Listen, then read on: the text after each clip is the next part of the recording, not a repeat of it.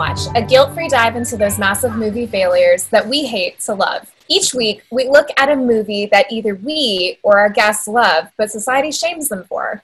We peek in each nook and cranny for every bright spot, keeping the public at bay while watching these movies like the miracles that they are.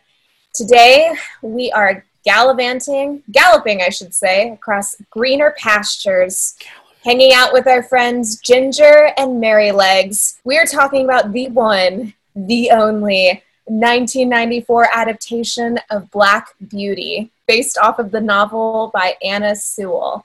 I am your host, Olivia the Horse Lord Suarez. Now, to the left of me is our editor. Hey, Aaron. I uh, went to school on a ranch. They had a lot of horses. Salinas. And to the left of me is our chief archivist. I am Kenny, based on the novel Push by Sapphire Madison, chief archivist of flatfilms.com. We release a podcast each week.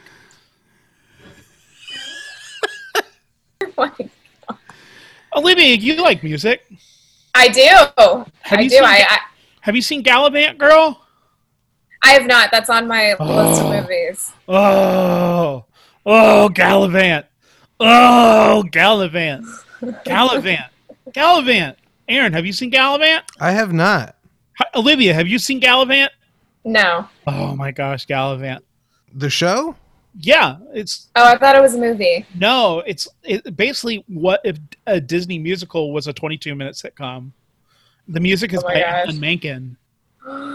Oh my Uh, gosh. and like you watch the first song and it's the catchiest thing ever because it's it, it feels exactly like a it, it's like a PG-13 Beauty and the Beast song Oh which is so it's incredible and it's incredible that that uh, show was on ABC for 2 years. I think wasn't um, Timothy Omundson on on that show? He's Yes. in Psych. Yeah, I love him. He's great. Um, you didn't tell me Vinnie Jones is in it. Yes. I love Vinnie Jones. Is he an errands boy? He might be an errands boy. He he's built a little strange. He's got that very uh British soccer hooligan vibe to him. Like where he he's not really sure who's playing, but he's going to get into a bar fight that night for sure because that team lost. Like he's got that very like scowl face. And I just he played the Juggernaut on X-Men Last Stand. Uh, I don't know if you remember that. He's the one. I'm the Juggernaut, and then he just like jumps out of the truck. Like, He yeah, juggernauts he, it, yeah. yeah, he juggernauts. He's he's he might be an air. He's definitely on the cusp, if not an, a for sure Aaron's boy. I believe John Stamos on Galavant plays a character named Sir John Ham. Oh my gosh. it's uh it's it's it's insane that show exists it's it's crazy Well, again, the movie that we are talking about today is Black Beauty. So, Kenny, for my understanding, Jenny is the one who suggested this film, right? For our That Wheel of Shame series. absolutely correct uh what we've been doing for the month of august is getting suggestions or rather we got suggestions from our listener base uh, and put them on our fancy wheel of shame spun the wheel and this is what we landed on from jennifer mcmurtry uh today's guest and hopefully future guest as well suggested the 1994 film Black Beauty uh, with Alan Cumming, Sean Bean, David Thewlis, but mainly Alan Cumming voicing the titular role of Black Beauty. Uh, but don't take my word for it. Why don't you go ahead and take Jenny's word on why this is her guilty pleasure movie? Jenny, if you could go ahead and talk now, that would be great. I miss you, Jenny. Hey, my name's Jenny, and I have the guilty watch of Black Beauty, the 1994 version, very British version. Um, and I actually I rewatched it this week so that I could have a full view and wondered if it would hold up to my childhood visions of horsey love. Um, and so it does. I I'm here to tell you that the I loved this movie as a child, and I still think it's fantastic as an adult. Um, and forget the naysayers who say otherwise. But, uh, you know, as a child, I just. I loved horses, and watching this horse go through the struggles um, of giving and serving, and he had good owners and he had bad owners, and like I owned horses, and so I wanted to make sure I was one of those good owners who took care of my horse so that he doesn't like die or end up with his knees all cut up. It's so sad. And he's like in a fire. Like, how much turmoil does Black Beauty go through? He almost dies like five times. Um, but he, you know, he doesn't. And it's so good. And he shows you how great a horse can be. Um, and even now, as an adult, I love it all the same because I was watching it and like these are real scenes. Like the very first scene is a horse giving birth to a black horse. And how long do you think that they had to wait for this to happen? Like, do you think that there's just, I don't know, 10, 20 other birth scenes where the horse wasn't black and it wasn't good enough? And it came out as a sorrel, and they're like, oh, gotta wait till next foaling season. Like, that doesn't just happen.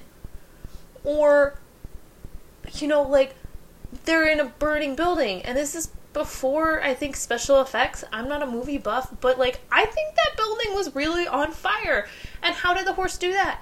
How did he just like hang out there and not freak out and was still an actor? Like that horse is a goddamn acting treasure. And I think that's incredible. Which sorry, I got a little worked up there.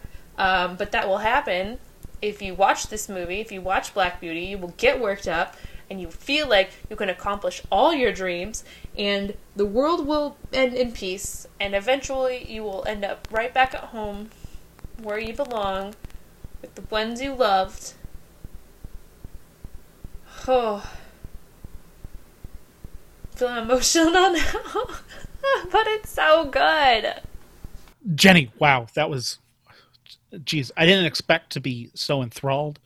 Uh, so, on the edge of my seat, I don't think we've ever had anything quite as compelling as what you just said. Uh, what was great about that is that how interesting that was. Jenny, I didn't know you were a horse girl. yeah, she submitted like five horse movies. oh my gosh! Uh, we definitely need to have you on because the horse lord once once in. I, I mean, she grew up in from what she's told me, kind of rural Nebraska. So I get, I guess it would kind of make sense because I mean, growing up in South Texas, I remember there was a lot of like cowgirls, like they did like ranch styles, ranch ranch lifestyle stuff. But I do remember there was one horse girl, and Kaylee and I actually just had a conversation about that because um, her little sister is kind of getting into like 4-H and and stuff like that. And I was like, do you, do you consider your, your sister a, a horse girl? She's like, no, she's not like, and it's going to sound mean, but like the horse girls I knew, they neighed at people. I don't know if, if that's a thing a that's common. And Kaylee was like, yeah, she just kind of, she likes, you know, the cowgirl lifestyle. So, um, but yeah, so I've had one run in with a horse girl and I really want to see the movie Horse Girl which is apparently a, a black comedy. Did that already come out? I think it was scheduled for 2020. Um, I think that came out earlier this year, starring Alison Brie. Mm-hmm. Uh, 2020. Yeah, it's on Netflix. No way. Yep. You don't remember it coming out because any Netflix movie debut lasts for a week and then it's immediately gone from yeah. everyone's mindset. It's got uh, Alison Brie and Molly Shannon. That's the reason I was really excited to see it. I do like Molly Shannon. Like me some Molly mm-hmm. Shannon. She's always great and she's always underrated. Mm-hmm. for sure. But yeah, so um, for any people who may be confused out there, um, it says that it is the 1994 version on Amazon Prime. Oh my god! Yeah, let's let's clarify this because I think th- this might have been one of the more adventurous movies that we've had to search for. It, it was on there, but it was one of those rental movies. Like you had to you had to click on it and, and, and make sure it was 1994 because the one that you didn't have to pay for was not the 1994 version. Yeah, because the one available through Prime made me feel old. Because when I was watching it, I was like, I mean, I was born in '94. This is kind of. I didn't realize it was kind of this dated. Like, Yeah, I saw I saw the Paramount logo and I was like, "Oh, cool! They're going with the old Paramount logo. That's a choice." And then it, the credits kept going on, and I was going, "This, this, I think this is not the 1994 version." But on on Amazon Prime, which is where we tried to watch it, it's specifically labeled uh, Black Beauty (parentheses 1994) with Sean Bean, David Thewlis, and Alan Cumming. Alan Cummings. Yeah, like that's where I was like, oh, cool. No problem. How far did everybody get in? Just curious. Oh, now like uh, like beginning, just like you, Aaron. I was like, this is a little Well- too old. And so I pulled up Wikipedia, and I was like, is Paramount the person who distributed this movie? And then it was said Warner Brothers, and I go, oh, this is not it. This is not it. Well, I'm not gonna lie. I was about halfway through the movie. I was like, I guess this is just a, a thing, a misprint. And then Kenny messaged us and said, "Wait, it's not the one on Amazon Prime." I was like, "Well, what? That explains Sean Bean hasn't showed up." Like, oh, You were halfway through the movie. like I'm not kidding. I like that's why I literally messaged the group.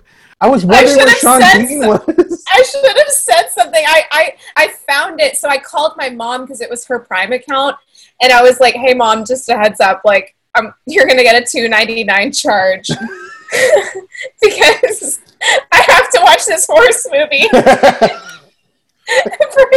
for the pod." And she goes, "You could have just texted me that. You didn't have to call."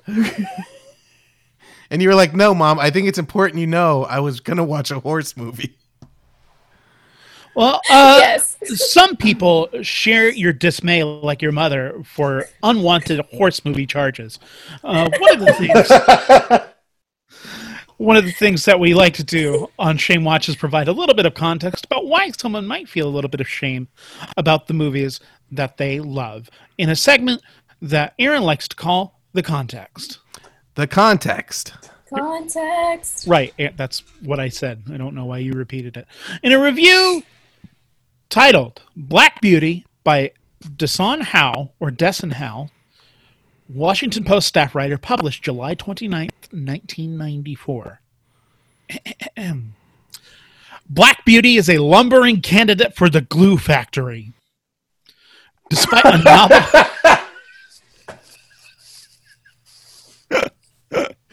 That was honestly an easy toss up, but I still fell for it. That was so good. Yeah. Uh, despite a novel twist, autobiographical narration from the horse itself, Thompson's film is like those children's specials on public television you dutifully force your kids to watch. This movie's so dull, it's amazing the images even register on the film emulsion. It doesn't need to be so. Children's films deserve as much creative attention as anything else. Debuting director Thompson, screenwriter of Edward Scissorhands, The Addams Family, and Tim Burton's The Nightmare Before Christmas, canters shakily between mundane and competent as she pieces horse footage together with all too much narrative. She could have saved herself a lot of money by holding the book up to the camera and turning the pages for us. Not that there's anything wrong with the story about a beautiful black horse who learns that life consists of nice masters and mean ones, and that sometimes the nice ones come back and save you from the meanies. This tale of heartbreak and exhilaration, of trust, loyalty, and learning to trust again is for young and old. We don't get to choose the people in our lives, the long suffering, eponymous horse tells us. For us, it's all chance.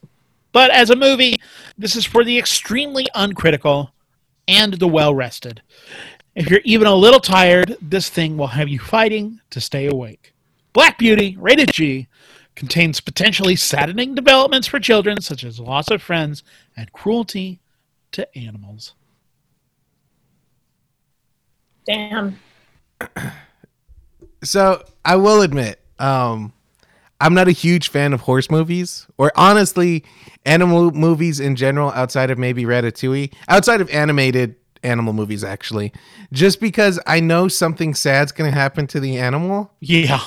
and it always stresses me out. And like even like if like like in in real life situations, like you know if, if one of the dogs gets sick or if they're like limping, like you know I I can keep calm in that situation. But like in a movie, it just stresses me out to watch an animal in pain, and I just never really liked them. And I want to. I'm fairly confident I've never seen this movie, but I'm also fairly confident that a teacher put this movie on Oh, on an off day in school somewhere. for sure. That was exactly what I was like going to say. Like this was kind of one of those like after you know taking a unit exam, mm-hmm. kind of, or like a movie that you'd play like before you'd go home for winter break. Yeah, this one or the How the Grinch Stole Christmas. It, it was one Yeah. of these two, or like, or like if there was standardized testing and you weren't old enough for standardized test yet, but they just wanted you to keep quiet in the school, so they just made you watch this movie instead. Like it, I just. So I don't know if I've been exposed to this movie, but this was my first time sitting down and consciously watching it. Yeah, this movie definitely has hungover teacher VHS vibes. Yeah, like like like the the TV is on the rolling cart, Yeah. or even s- substitute teacher vibes because I was a substitute teacher after college. I was pretty great, but I never had to play Black Beauty. So yeah, like you, Aaron, this was I think the first time that I had actively watched this movie, and even actively is a stretch. yeah, I just Kenny, what'd you think of it? Uh, I one of the shocking things about this movie is how calm it is.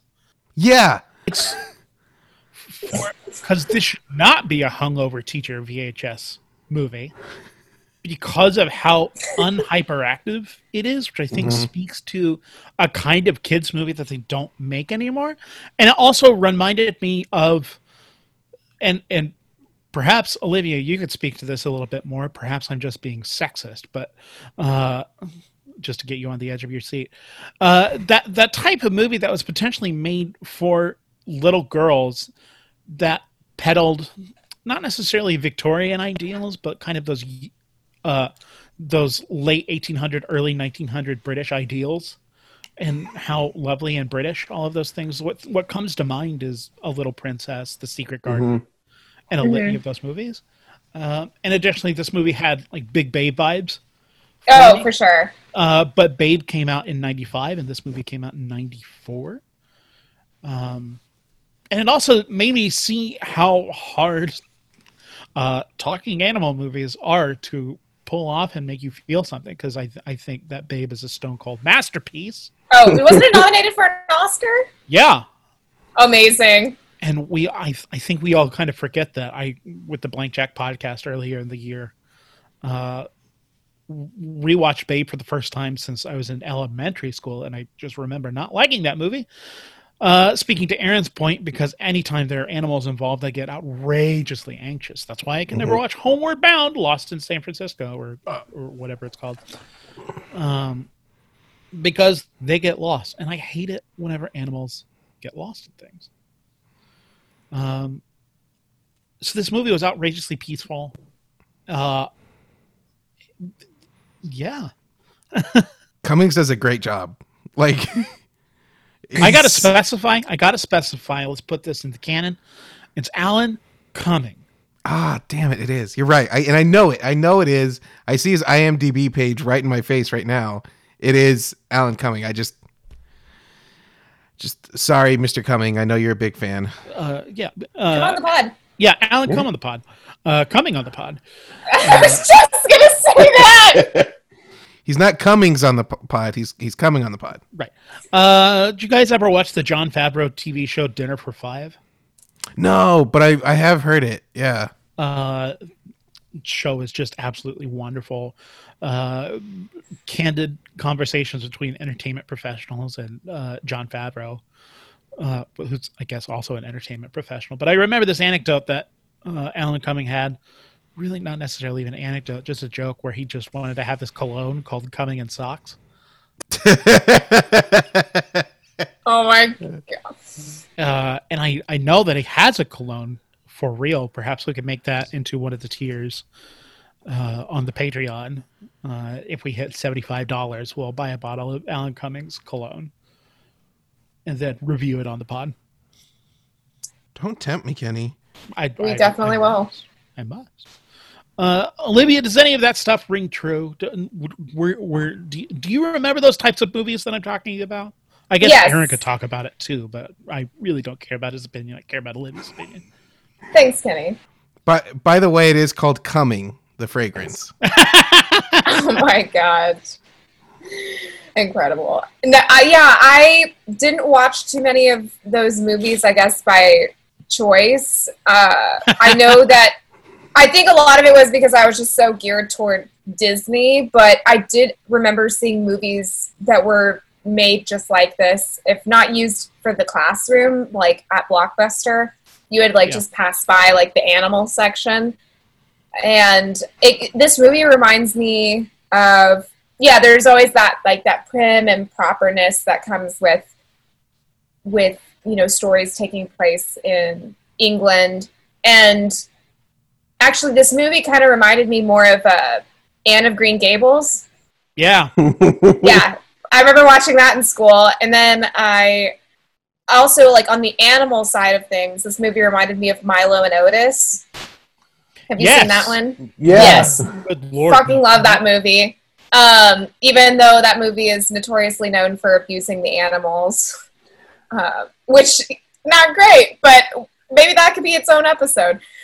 Uh, but yeah, to, to to clarify your point, I, I I could see why that movie, like those movies, were created to kind of target that demographic, especially when you have what we would call horse girls girls who are just so into ponies and and want horses to go with their dolls and there's like horse clothes and i was never this might shock you people i am known as the horse lord but if you want context of that listen to the max keeble episode i was not a horse girl growing up Oh, I just remembered how crazy Max Keeble that movie was.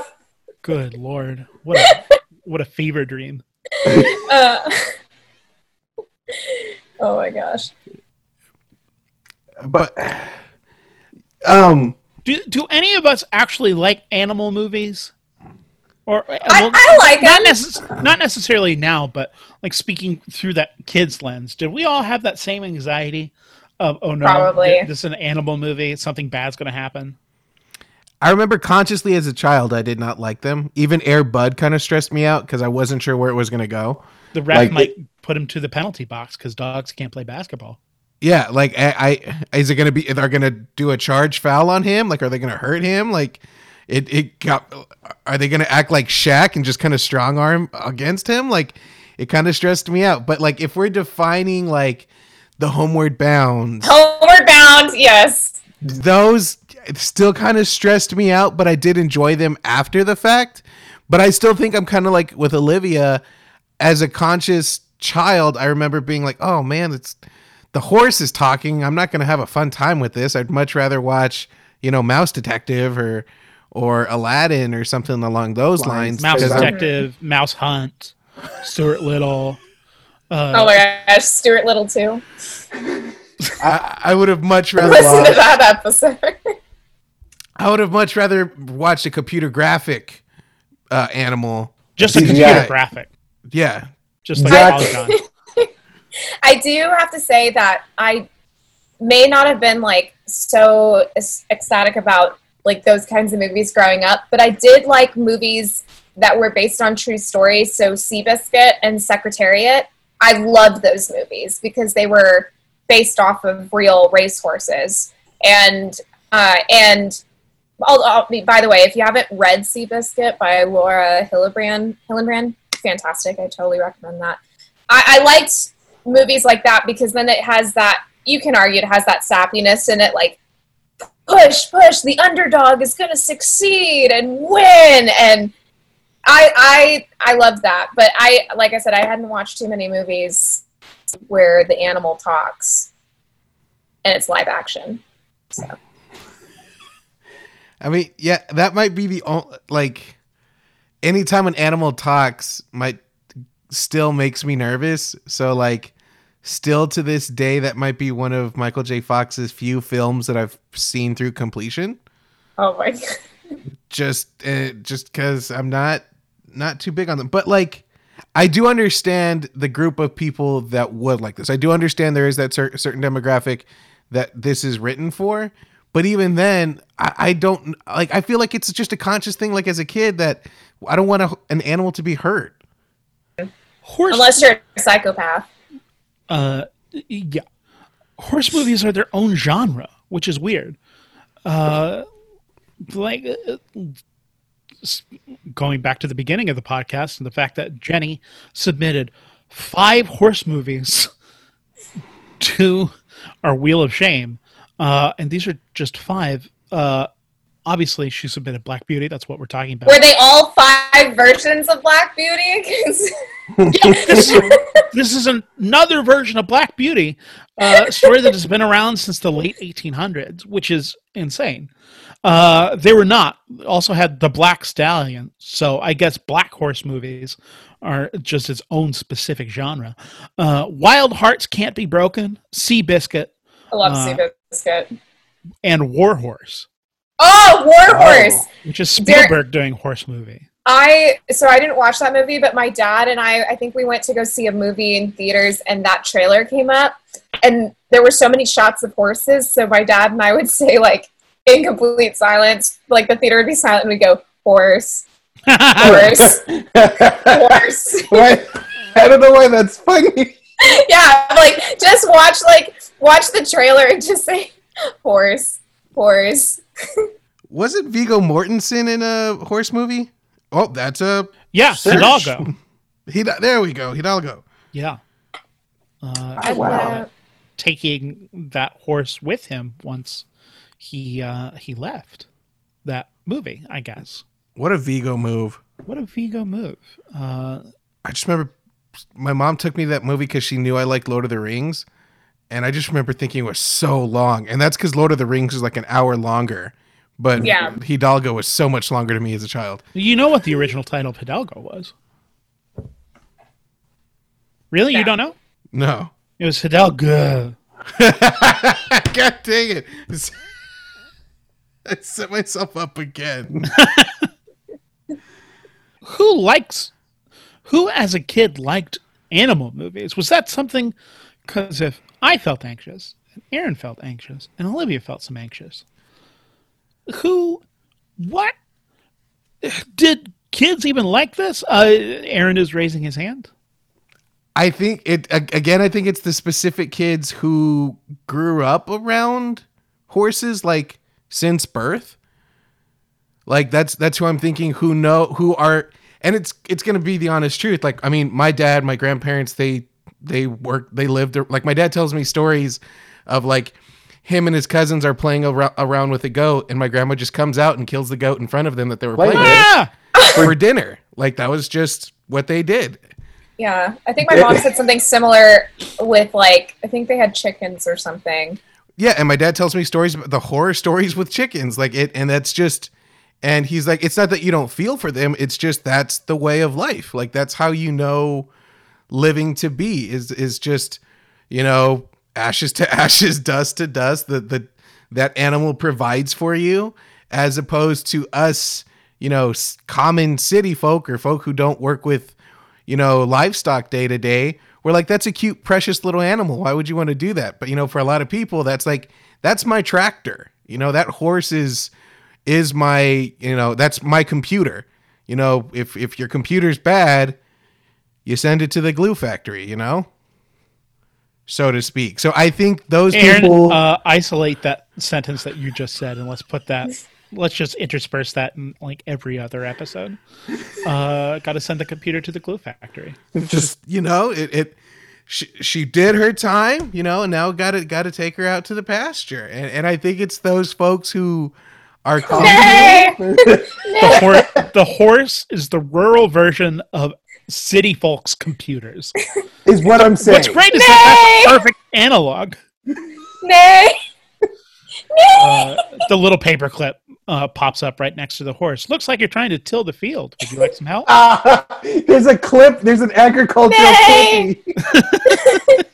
You could say yay or nay. but yeah, I, I think those that are accustomed to that and familiar with, hey, this is just what we do, kind of helps them. And well, if we're honest, you know, rural America makes up a majority of America. And um, I, I think those people just kind of want a fun story about what's what's that horse thinking. That that that's what I'm kind of mustering it up to. You grew up in Corpus. Yeah, Kingsville, but Corpus area, yeah. I grew up in Sand Springs, Oklahoma, which is fairly suburban. Uh, Olivia, where, where where do you hail from? I was born in the valley, but I was raised in San Antonio. But I lived in like boring suburbia part of San Antonio. So Okay, so like Bernie area kind of thing. uh, no, by like North Central. But I do have to say, I do have to say, I live like five minutes from these horse stables. I should you not. I just thought of it right now. I'm like, oh my gosh, yeah. Because when I was learning to drive, and there's that one curve, and we drove by, and there's we would always pass by and see these horses. It was just this, this like just a few acres of land, even though I live like in a very suburban area, like part of San Antonio. So Yeah. um, like mom, Miranda, dad, if you're listening to this episode, Sabrina, you know exactly the the horse stables I'm talking about. Uh, so yeah, I just thought of that right now. Like, But but none of us actively worked with horses or actively, you know, worked fields. Like I mean, I've I've helped clear brush and I've done some like like like cattle stuff here and there, but I've never like actively needed a horse for transportation. I did Right. work. I didn't work with horses, but I did watch a lot of reruns of Grace Under Fire, which is, I think that's very close to working with horses. I if if there were tiers, that's at least tier 2 or 3 for sure.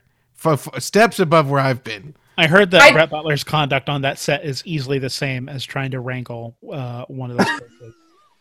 you're probably not wrong. I uh, I, I did horseback riding for Girl Scout camp. oh.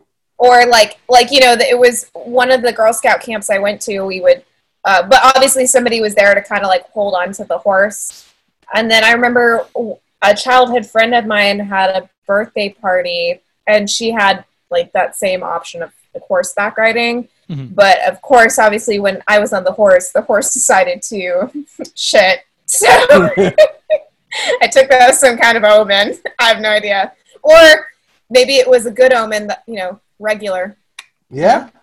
Uh, True. speaking of horses being regular, Black Beauty is an outrageously calm movie, uh, but I am It is. shocked. I was flummoxed that there happened to be a poop joke in this movie. because uh, like th- this movie is like if you gave a child 17 Xanax. Uh, it is so outrageously calm, and even the titular Black Beauty himself is just like, "Yes, I'm being abused, but honestly, there were some silver linings." That's exactly how it was. You're not lying. but yeah, I, I guess you got to throw in a little bit of humor. You got to throw in what the kids like, and poop is always a safe joke for kids. Poop is a safe joke for kids. Yeah. There's like- also some humor for the people like me, the lioness, who always see some double entendres in everything. And Yeah, one of the messages that you sent to our group chat because we're friends outside of the podcast. Uh, we are. unlike unlike what some conspiracy theorists are starting to post on Reddit, uh, we are friends. we are friends. We are friends. That's something guarantee that we're friends. But you said that this movie was, uh, I believe, the word that you might be using is thirsty. Yeah. I, so first of all, if you're horny, let's do it. Ride it, my pony. Black Beauty. I've been wanting to say that all episode. Yeah. So immediately we see Black Beauty is immediately smitten by Ginger, and he's like thirsty. Like he goes straight to her, and she's just like, "Hey!" But then after a while, she's like backing off, and I'm like, "That's me." Like I, I try to like flirt, but then if I don't think you're my type or whatever, I kind of back off. And then he's constantly like at the pasture. He's just like constantly chasing after her, and she's like fighting back, like I'm not having this shit, like like literally. And then there's this one scene where they're putting the um, this is when they're at the first place, but when Sean Bean's character is feeding them oats, and they're putting what is it like the not the saddle the The bit. I think called? so. I guess, but he was saying like, oh, like putting this in my mouth, something, something. Like I don't know. He was saying he was talking about the sensations of putting something new into his mouth, and I just the I'm sorry, like the lioness and me just like couldn't help but laugh. I'm actually like a 13 year old boy, so It, it was like the Fifty Shades of Grey inner monologue, but like a horse version. I yes. I too am like Black Beauty. I have a thing for redheads, and I'm also established as male, but no one can actually see my penis.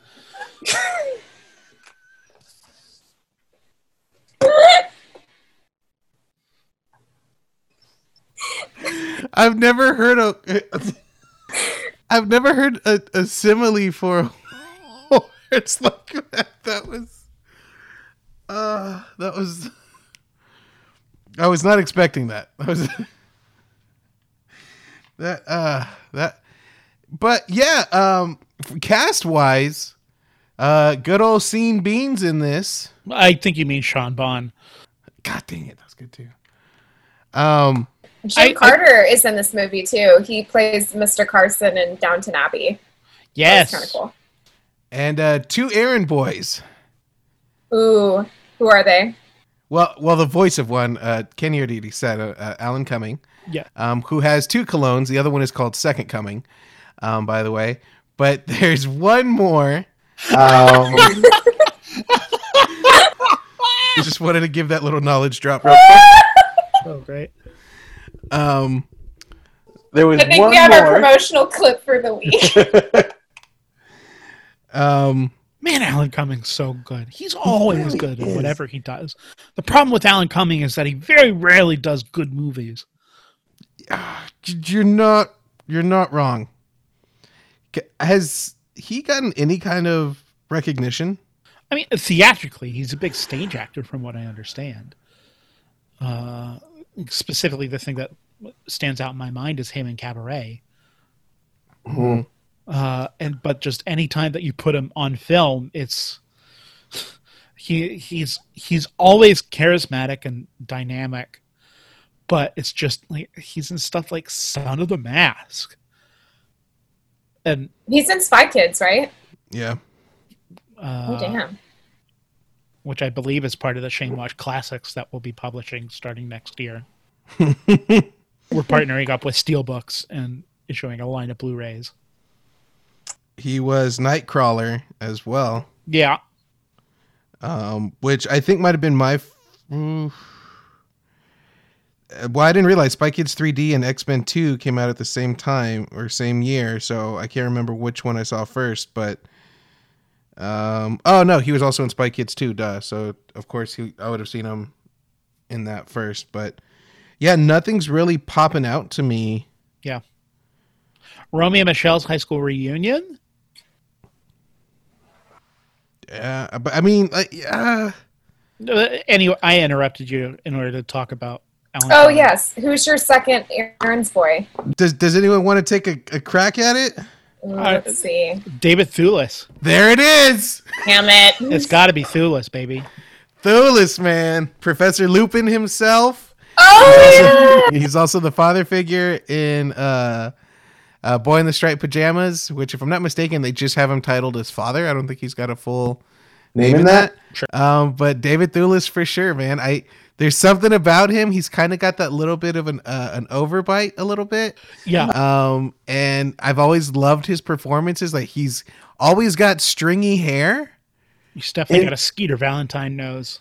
Yes, yes, for sure. And like I will admit, I didn't like him in Wonder Woman. Was not huge. I might not just have liked his character. They, because that movie is perfect, and then there's also like the, The last fight scene, which is wholly unnecessary. The movie reaches this climax Mm-hmm. and then has a giant muddy CGI fight, but the movie's done and solved, uh, and has made a profound statement on the nature of evil.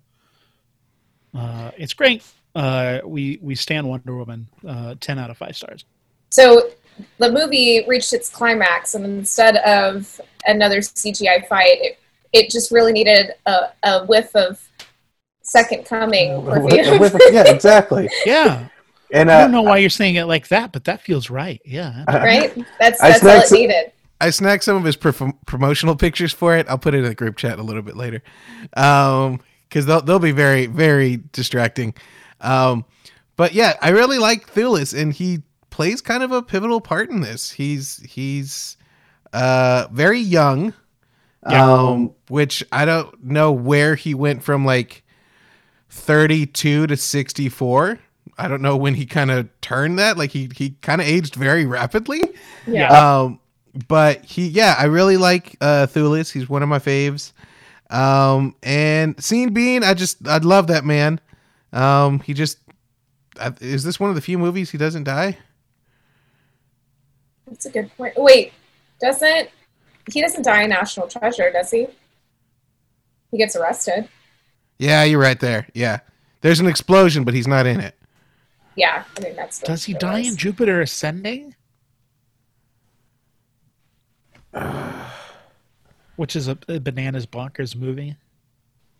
It's got to be a Google. What movie? Uh, Olivia, I don't know this, but according to Jupiter Ascending, uh, bees worship royalty. and Channing Tatum plays a dog man. With Interesting. John Oh. Bones. It's great. I, I did not realize in in 2019 Sean Bean actually said he's he's going to start rejecting roles where he gets killed. Oh, He doesn't die in The Martian. Oh yeah. he did. Yeah. Oh, see, things are looking up. All right, a 20 uh, a whopping 21 times in movies. Damn. Nice. Who dies more in a movie, the animals that star in the movie, or sh- Scene Bean? That that should be a that should really be a a website like I know there's the does the dog die website for movies. Does Sean Bean die? That should be its own website by this point. oh my god. Uh, listeners, if you're thinking that we're just not talking about the movie all that much, uh, honestly, I don't. I don't feel like there's that much to talk about. It's a pleasant movie. Yeah, I was. It was heartwarming. It was. What was weird is that it wasn't that long of a movie. It was l- less than an hour and a half, but sometimes it kind of felt like, you know, a little dragging. But Yeah, because the movie is about a horse. The horse is the protagonist, of course, uh, and it's not exactly interacting with any other horses. Even though Alan Cumming is the voice of Black Beauty, no other horse talks, and it's it's it can be kind of difficult to be emotionally invested whenever yeah, Ginger doesn't talk. yeah uh it's it's it's difficult uh not impossible because i felt for jerry uh which is the david Thewlis character joe our, our Oh, second owner Yeah. uh who's so sad to leave black beauty um i mean it just sucks being a horse It really does. Like I, I'm not gonna lie to you. I think I was like really emotional and scared of this movie because I'm actually I'm actually playing a game right now where I'm not giving much away, but it's for Ghost of Tsushima, and something happens to the horse, and I got really emotional with it. Like it was it was one the game is just beautiful, but they again, if you don't want to hear it, spoilers. Um, I'll put a, a timestamp in here. Um, but like you're you're escaping because you're a, a, a banished samurai and you're escaping from a village and you get on your horse who is your trusty steed he is you know with you 50 hours of the game so like you you've grown a relationship with him and you even have dialogue with the horse and you're like oh like my sweet like my my horse's name was nobu which mean uh, nobu which means uh, trust in japanese and you know oh my sweet nobu and like just like when you're riding around and like you're running and they're like, "Oh, there he is." So the horse gets shot like twice with arrows. So right away, I'm stressed out. And then you have like a 90 to 2 minute a 90 second to 2 minute scene where you're escaping and like you're seeing like all this uh you know devastation of of burning uh, houses and burning villages. And then like the horse is limping. And then like the last 10 seconds like the horse just like gives out. And then like the last scene and he just says i think he says like thank you. And then And the then- last scene is you're is you're kneeling at his uh gravesite so like i was already like an emotional train wreck. And then i had to watch a horse movie. And so when you saw Ginger lifeless in the it brought back flashbacks. And and it's it like i said it was it's a fantastic and again all right spoilers over um but it was it was a fantastic game. And then that thing brought up and i was like oh boy um this is this is a lot. And then i and then i watched this and it's just a really precious cute movie and what i'm fascinated with is is how kenny said like this is for you know 10 year olds and and below i believe is probably a fair statement or 12 and below and it's very dialogue heavy oh I- I don't know how you keep kids this entertained with it because it's very dialogue heavy. Not a lot's happening. There's not a lot of flashing colors. Like, Well, also kids' movies have changed so drastically since uh, since uh, we were kids, uh, to the point where they're just uh, placing emphasis on stimulation. yeah. I mean as if that birth scene in the beginning wasn't stimulating enough Woo! Woo! So First horse idea. means warrant. Yeah. I was like oh great nay within the first within the first five minutes you see the horse coming out of a horse's vagina I mean, first 90 seconds, really. We we just from the get go. you see some afterbirth too Yeah. Like it, it's still coming out of the, the, the sack, the womb. and then for another punch you see sean bean which is just as offensive Pretty clean shaven, by the way, which again, he's definitely a snack good yeah, yeah. Uh, this is around the time that he was in goldeneye i think this might have been the same year Oh. maybe Yeah, I think you're right. Uh, what kind of fascinated me, Caroline Thompson did not direct much. No, uh, considering that she was a go-to screenwriter for uh, Tim Burton, especially in those formative Tim Burton years, and then also Addams Family, and then her directorial efforts are all these maudlin animal-based films or kids, but like aggressively G-rated movies. Yeah, Buddy in 1997, and then in 2001 she did a TV movie, Snow White, Fairest of Them All. which is shocking considering how how much bite Edward Scissorhands and Addams Family and Nightmare Before Christmas and uh sh- shoot, what's the other one? So Corpse couple Bride. Tim Burton movies, and then at some point her career just flips. Um, yeah, I mean, I don't know how, how much you make for writing, but uh, it says she was on the screenwriting team for Welcome to Marwen. Yeah, that's that's what I saw. That's Well, that Steve Carell Oscar bait movie that did not that nobody bid on. Uh, yeah, I I believe everyone saw Welcome to Marwen and said, uh, "No, thank you. I'll go to the next town." I will not be exiting here, even if you have a Dairy Queen. No, thank you. I know No. that you've got Janelle Monáe in here, but I say no. Nay. no I'd say nay nay. I was about to say that But yeah, she's hasn't yeah, I mean, and well, she was also associate producer for some of this stuff too. So I don't know if she was just she's just content. Sure. She's made her money, doesn't need anything else. Maybe she's teaching or or doing classes for writing, but I mean, th- I mean, all of those are. I would honestly say, I mean, Addams family for sure. Oh, and she also did Homeward Bound. Wow, Amazing. Addams family for sure, and Edward Scissorhands. You know, had a pretty big impact on me. I was in a Nightmare Before uh, Christmas kid. Um, Nor was I. Uh, looked too spooky. same Z's, but I was right there with you. I don't think I saw it until maybe I was a bit older. Yeah, I was. I want to say maybe high school is when I first saw the whole thing. Sure. Yeah. Uh, but maybe James was a Nightmare Before Christmas kid. Uh, James, uh, we miss you so much. Uh, and if you would care to talk about Nightmare Before Christmas, uh, put in your thoughts right here about Nightmare Before Christmas, James, starting now. Kenny told me to talk about the Nightmare Before Christmas, so that's what I'm gonna do. This is James' fight. What to say about the Nightmare Before Christmas? Well, uh, I love this movie. I think, let's see, it was the first time.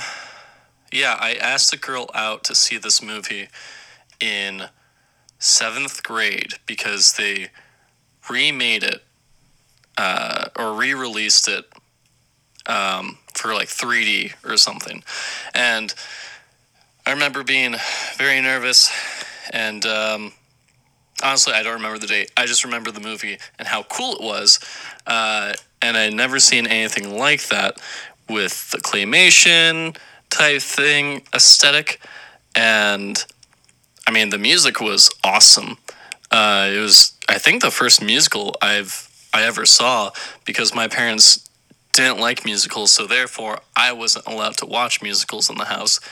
Um, there's also a lot of stuff with that that I won't go into, but they didn't like musicals and they didn't want me to listen to them, even though I wanted to because they seemed cool. And guess what? I was right because musicals are awesome, especially Nightmare Before Christmas. And what I love about it too is just the world building about Nightmare Before Christmas is this idea that uh, every holiday has its own reality that's interconnected by these trees.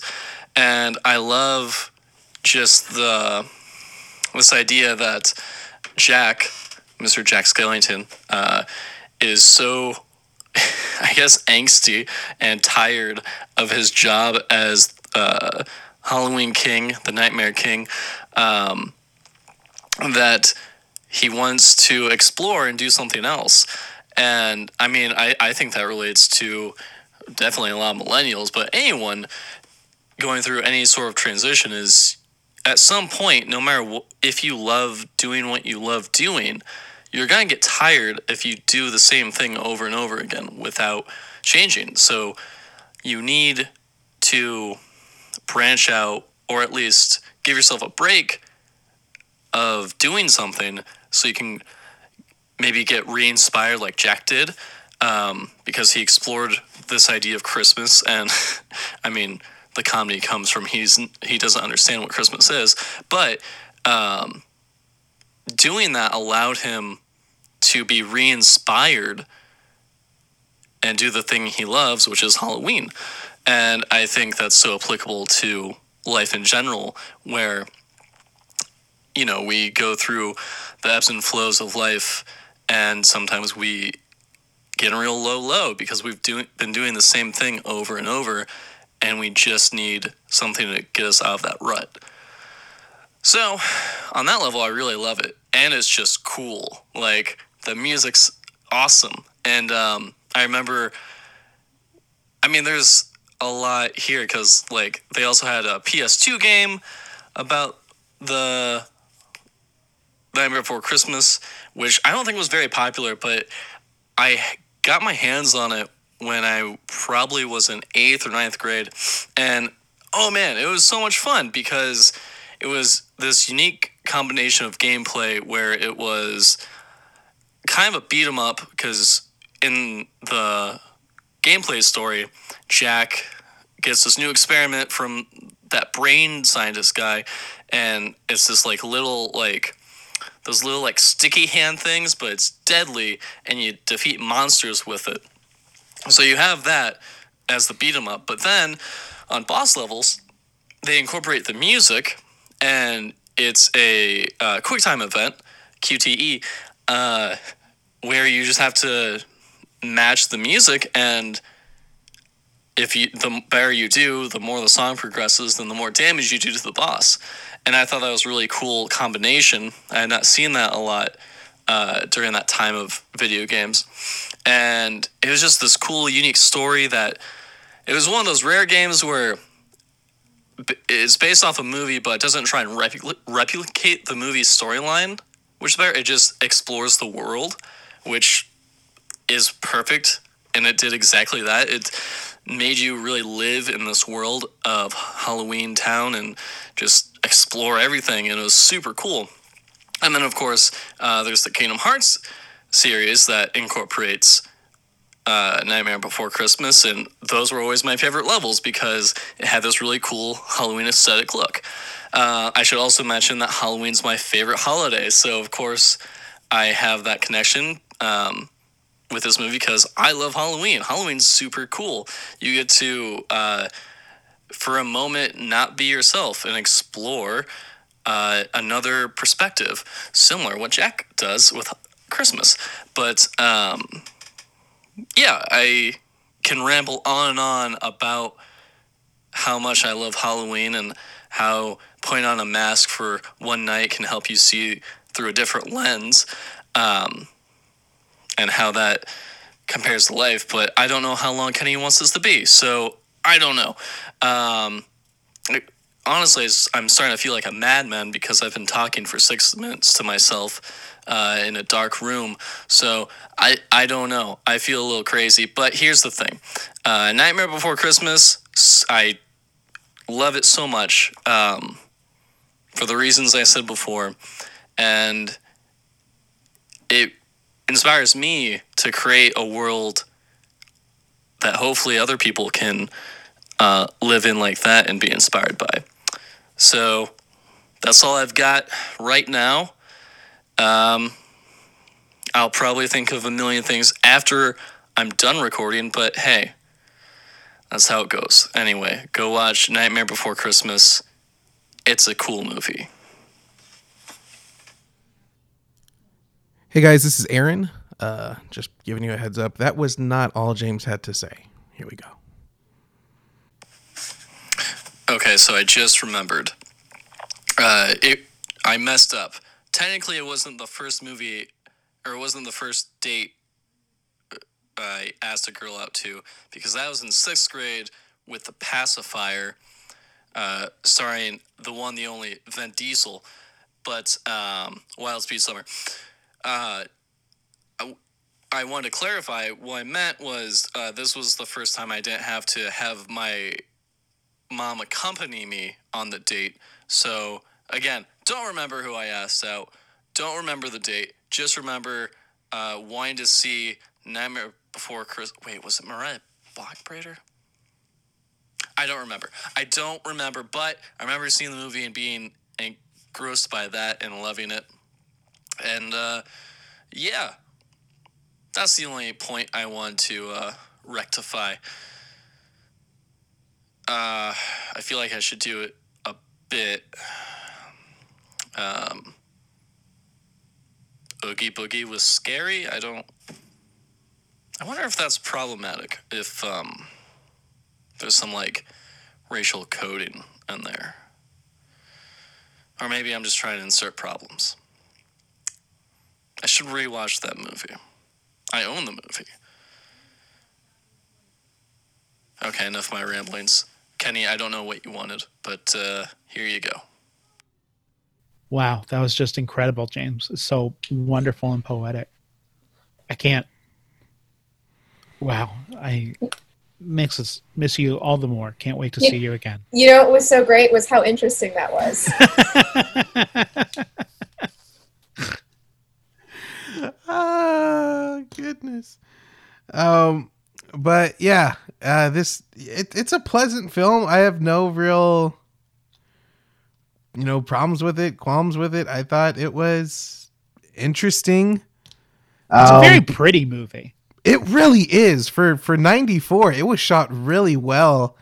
Like it like it just looked clean. It's whenever the titular character Black Beauty is out in the wilderness or just in the fields rather. It's lush and green and it's just very lovely to see and it's very soft spoken film which I I can imagine watching this movie and just kind of feeling calm. Uh if you're if you're stressed out just literally there's a scene because this movie is not really that stressful. I think the It's most not. stressful movie, the most stressful scene is whatever they're trying to cross the bridge, and the bridge is creaking. But Black Beauty says, "No, no," uh, and he's trying to get Black Beauty to cross the bridge. And Oh, the fire. The fire. Oh yeah, the fire. sequel. Very Horses don't- stressful. Yeah, horses do not like fire. We know that for sure.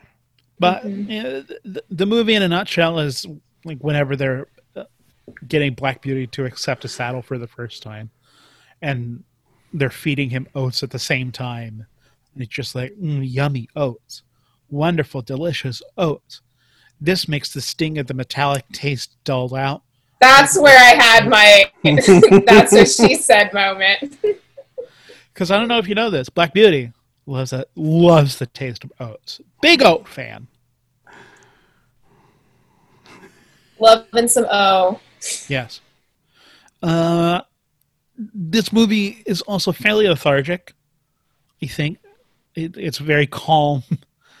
it's very peaceful, and also it's there's very little narrative here. I'm kind of I'm I'm shocked that our reviewer that I picked from today said that it was overly narrative based because I just it's it's a series of calm vignettes from a horse's point of view and every time the horse is like, "Man, uh, transporting things is hard." Uh, like that's basically Black Beauty's arc for the movie. And then his thirst for ginger.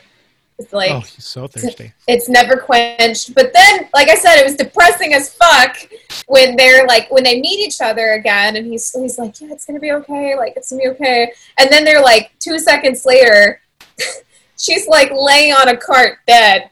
Dude, for real. I was like, what the fuck? That was depressing. That was so hard. I was like, I couldn't tell if like they shot her or if she just died from being tired, but because I wasn't sure because he, I felt like Black Beauty heard her like whinnies and like from his supersonic hearing that he got from his recovering, and I didn't know if that was because she got shot or yeah, I don't know, but it was depressing anyway, and I was, I literally turned my back for two seconds to like put something on my bookshelf, and then I turned around and there she was, like dead. Uh, it's that part's stressed, and then like two minutes after that, he falls over on the hill. Like it, it all the stressful moments weren't spaced out. They came pretty back to back to back at the end. Yeah. And then at the end, like, you know, it tries to bring it back to center and like, you know, uh, the nostalgia of him running through the pastures with his friends. Actually, you can kind of make the we can kind of make the case that the beginning and the intro are at the beginning and the end are very much like that. You're probably wondering how I got here. Vibe. Uh, did you not see that? Yeah, I, I now that you voice it, yeah, it makes yeah. But, I mean, it was it was a pleasant movie. It was Sean Bean lives. Ginger doesn't. Yeah, I mean, Some animal has to die. well, yeah, it's just bound to happen. Well, uh, let's see if the critics were as merciful as Joe was to Black Beauty at the end of the movie. In another rousing game of the Rotten Tomatoes game, the podcast's fourth favorite game to play. Rotten Tomatoes game is based off of the website Rotten Tomatoes, a film review aggregator that takes all submitted film reviews, averages them out by a pass fail system that assigns a percentage on how many people might think a movie is either fresh or rotten. This is not a score that a film is X percent good, it is only a percentage of how many people liked it. I'm going to be asking our panelists today, which happen to be Aaron. Uh, introduce yourself. Uh, Aaron Salinas, uh, editor, uh, snuggly guy from Shame Watch. Uh, Nice. and our other celebrity panelists, uh, please introduce yourself. Olivia, the horse lord Suarez, also known as the Rotten Potatoes champion. Ah, that was good. Uh, now, for those that might be joining us on our delightful Black Beauty episode, uh, I'm going to be asking our panelists for two numbers. Uh, one being the critical score for Black Beauty, how many critics liked this movie, uh, as well as an audience approval rating. So, starting with the critical rating, out of 15 critical reviews, starting with Mr. Salinas, what do you think the approval rating is for Black Beauty? I'm sorry, 15, 1 5. One five. Granted, this movie Yeah. came out in '94. True.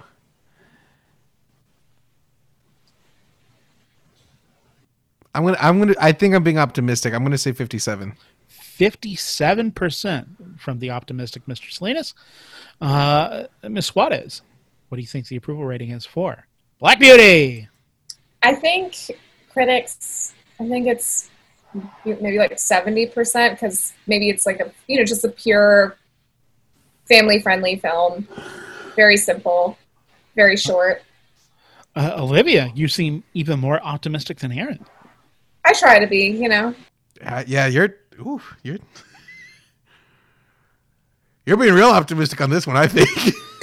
Uh, well, s- neither one of you are optimistic enough. The critical What? rating is 80% on this movie.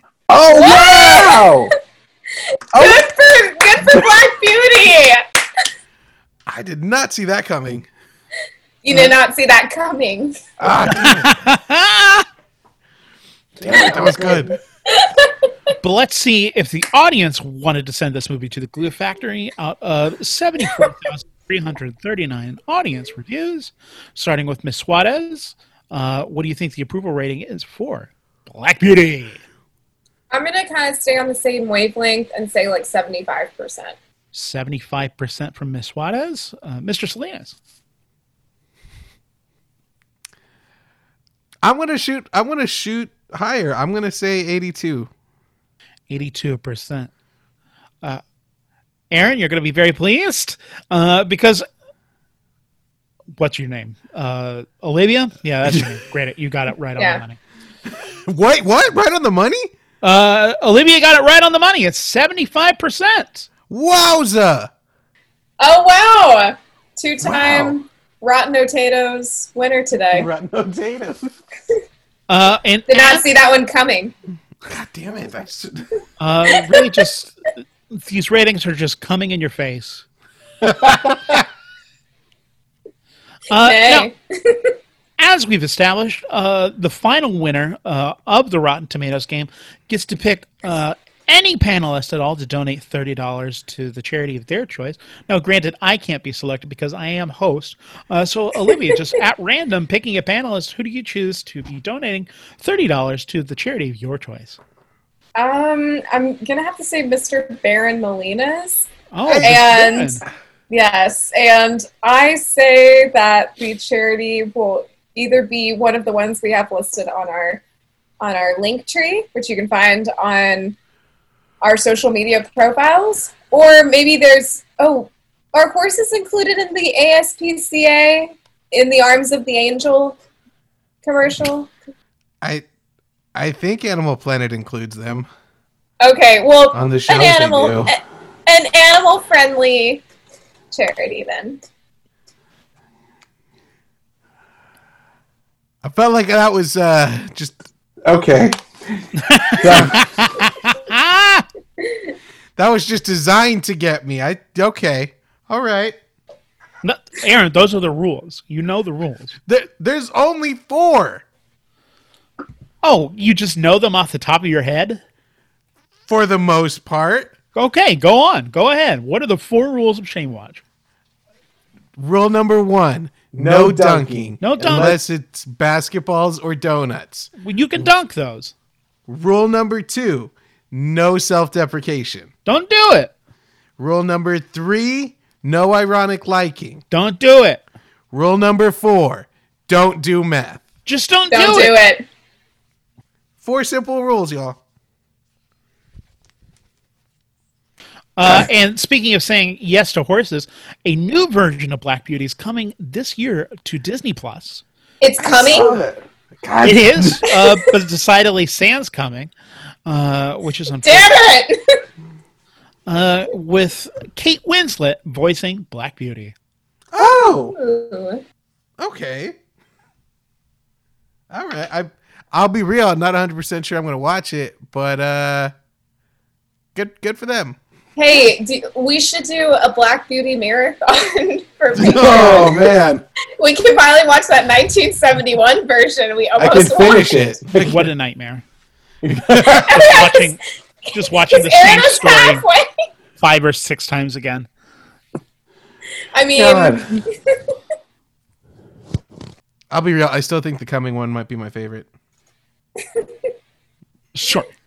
Granted, I haven't seen and I've seen only half of the other one, and I haven't seen the the Winslet one Yeah, yet. but that's amazing that you saw half of the movie. Eh, God.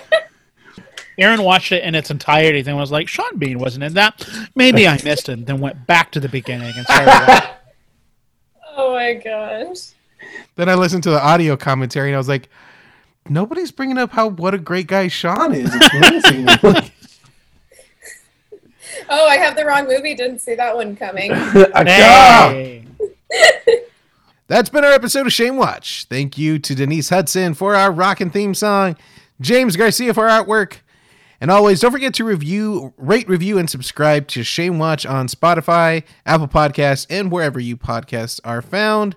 Do you have suggestions, questions, comments, or general tomfoolery you want to contribute to the pod? Send it our way. Visit us at Instagram, Twitter, or Facebook at Shame Watch Pod so we can talk with you. And we also want to give a little bit of love to our patrons. Don't forget, finally, you can contribute to our Patreon at patreon.com backslash shamewatch. It does cost money to put on superb content just like this, so even $1 donation can make a huge difference. Now we're going to get to that part where we give our patrons all the love in the world. First off, Kenny Madison of, Of Austin, Texas. Aust- Aaron O. Salinas, Of Austin, Texas.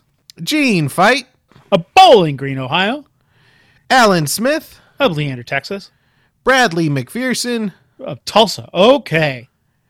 Jennifer Steinberg, Of Austin, Texas. Heraclio Gonzalez Jr., Of Austin, Texas. Ian Keegan, Of Gillette, Wyoming. Danny Cantu, Of San Marcos, Texas. Miranda Suarez, Of San Marcos, Texas. Irene Suarez, Of San Antonio, Tejas. Nolan Barger. Of Austin, Tejas. As always, guys, thank you for being with us. Until next time, our watch is now Wait, ended. wait, wait, wait. Podcasts. Wonderful, delicious podcasts. Until next time, our watch is now ended. Dive at your own risk. Uh, rest in power, Ginger, and rest in power, or Olivia. We'll see you at the beginning of the next episode. uh, James, we miss you.